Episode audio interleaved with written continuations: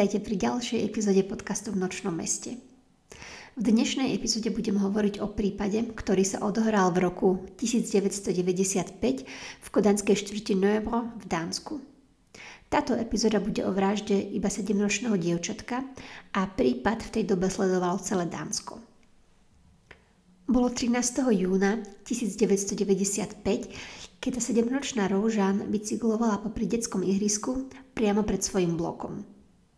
Kým bola Roužan von, tak jej mama využila čas na to, aby poupratovala byt, ale každú chvíľku sa chodila pozrieť na okno, či je Roužan stála v okolí ihriska, ako boli dohodnuté. Mama ju skontrolovala niekoľkokrát a stále videla Roužan, ako sa hrá von, až keď sa jej Roužan okolo 17.30 stratila z dohľadu, čo ju samozrejme znepokojilo. Mama ju chcela ísť hľadať, ale rozhodla sa, že je lepšie počkať na svojho manžela, ktorý sa mal vrátiť každú chvíľu z práce. Ten dorazil domov okolo 18. teda pol hodinu potom, ako sa jej Roužan stratila z dohľadu. Spolu sa vybrali hľadať dceru po okolí.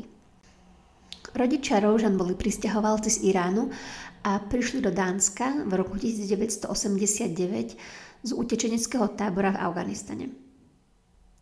Rodinu doplňal brat Roužan, ale nikde som sa nevedela dočítať bližšie detaily o jeho veku.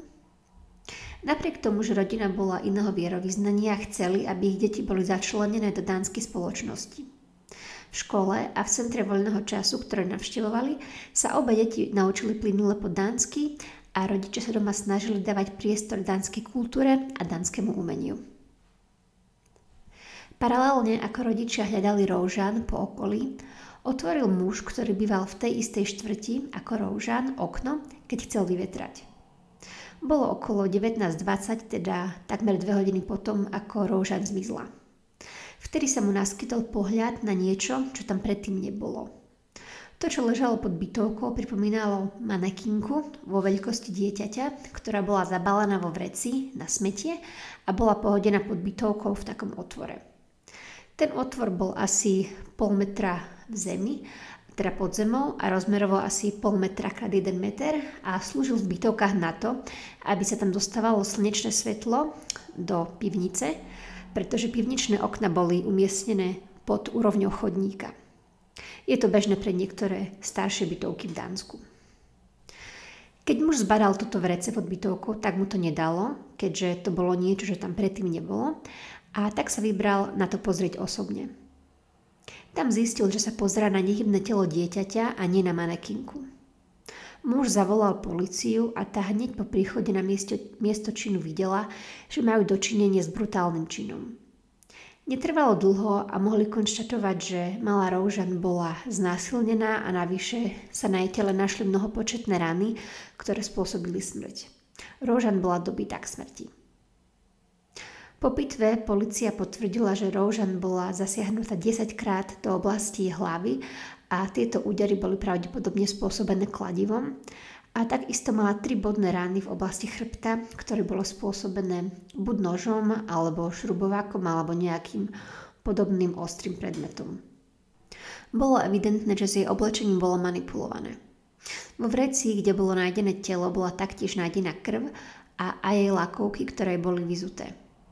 Čo bolo zaujímavé pre policiu bolo to, že vrece, v ktorom bola nájdená Roužan, bolo vrece, ktoré sa používalo na odpadky v inej časti Kodani v časti na juh od Kodane, ale neskôr sa ukázalo, že to vrece pochádzalo zo smetiarského auta, ktoré stalo večer pred vraždou odparkované nedaleko miesta činu.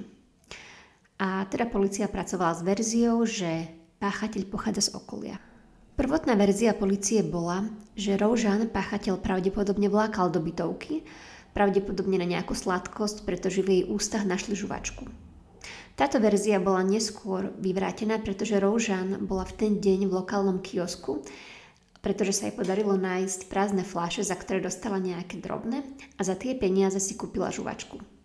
Roužan by však vôbec nebolo ťažké nalákať na sladkosti, pretože v okolí bola známa tým, že občas zaklopala na dvere susedov a opýtala sa, či nemajú nejakú sladkosť, čiže policia verí, že pachateľ ju nalákal do bytovky práve týmto spôsobom. Vyšetrovatelia začali zaisťovať dôkazy a v bytovke našli stopy krvi, ako aj otlačok prsta, ktorý nepatril nikomu z bytovky. Hneď niekoľko ľudí sa prihlásilo s tým, že má informácie, ktoré vedú k dolápení vraha. Prvá bola žena, ktorá bývala v Dánsku od roku 1987 a tá vypovedala, že videla muža, ako bije a kope do dievčatka vo vchode bytovky, ale myslela si, že je to iba jej otec, ktorý dáva príručku svojej cere. Žena sa prihlásila však až o týždeň neskôr, pretože nepozrela dánsku televíziu a tak ani nevidela televízne noviny a vôbec nevedela, že policia hľada nejakých svetkov. Ďalej vypovedala, že v tom čase išiel okolo bytovky pár so psom a kočiarom a tí sa tiež nepozastavili nad bytkou, ktoré práve boli svetkami a preto ju to neprišlo veľmi alarmujúce. Tento pár bol takisto hľadaný a policia sa s nimi chcela rozprávať, ale tí sa nikdy neprihlásili na policii. Iný svedok videl muža, ktorý mal zakrvavenú ruku utekať po ulici v blízkosti miesta činu. Okrem toho tam bol videný ešte ďalší muž, svedok, ktorý asi 15 minút pred vraždou vošiel do bytovky. Ten muž mal prísť na bicykli s taškou v ruke a podľa svetkov sa mal rozprávať s dievčatkom, ktoré mohlo byť Roužan. Polícia s ním prirodzene chcela rozprávať, ale ten sa takisto nikdy neprihlásil. Pachateľ mal veľké šťastie, pretože bol podvečer a v tom čase bol v bytovke relatívne veľký pohyb ľudí, ale mužovi stačilo na spáchanie zločinu pravdepodobne iba okolo 10 minút a vtedy z hodou okolností nikto nevošiel ani nevyšiel z bytovky. Polícia vypísala odmenu za dolápenie páchateľa v hodnote 100 tisíc danských korún, čo je na dnešné peniaze asi 20 tisíc eur. Polícia obdržala neuveriteľných 5000 typov od verejnosti. Na základe toho boli schopní zostaviť popis páchateľa, ktorý znel muž, pravdepodobne Dan, okolo 30 rokov, okolo 185 cm a štihlej postavy. Mal mať dlhšie blond vlasy, tmavšiu bradu a bol oblečený vo svetlom oblečení. Svetkovia tvrdili, že pravdepodobne bol pod vplyvom umamných látko, látok alebo alkoholu, lebo ho opísali, že vyzeral ako alkoholik. Vyšetrovatelia poslali vzorky nájdené na mieste činu do Londýna, kde boli analyzované technikmi zo Scotland Yard. Aj v rece, v ktorom bola nájdená rouža, roslali takisto na analýzu do Londýna, pretože v Londýne mali špeciálnu metódu, ktorá umožňuje identifikovať otlačok prsta z povrchu, ktorý bol predtým mokrý alebo vlhký a v ten večer pršalo. Bohužiaľ, táto analýza nepriniesla nič. V roku 2000, teda 5 rokov po vražde Roužan, sa stalo niečo, čo zbudilo pozornosť policie. 13-ročné tajské dievča bolo napadnuté vo výťahu v tej istej štvrti, ako bývala Roužan s rodinou. Páchateľ bol 39-ročný psychicky chorý muž a zároveň dlhoročný narkoman menom Jan. Na dievča zautočil nožnicami a spôsobili jej poranenie nad vrchnou perou a následne ju začal byť a kopať. Tento muž bol vypočúvaný až dvakrát v spojitosti s vraždou Roužan v roku 1996 a 1998. Polícia ho vypočúvala, pretože dostala tip od iných narkomanov, že muž niekoľkokrát povedal, že zavraždil malé dievča. Ten to ale poprel a tvrdil, že počul iba hlasy, ktoré mu to hovorili a preto to povedal. Takisto sa Jan zhodoval s popisom páchateľa, tým, že bol Dan a mal svetlé vlasy. Čo sa ale nezhodovalo bola výška, pretože bol o trochu nižší ako páchateľ, ktorý mal zavraždiť Roužan. Polícia odobrala otlačky prstov, ale tie neboli zhoda s otlačkami, ktoré sa našli na mieste činu a policia teda ho nevedela spojiť s touto vraždou na základe žiadnych biologických stôp. Jan bol teda iba odsúdený za útok na 13-ročné dievča, ktorý si jej odpíkaval v liečebni.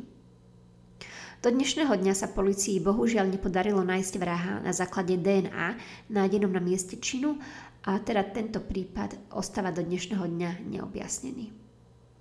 Túto epizódu som pripravila na základe článkov v dánskych novinách v Nyhla TV Co, Jyllandsposten, Ekstrabladet, BT, Berlinske a z blogu e, Menneskede Dreba.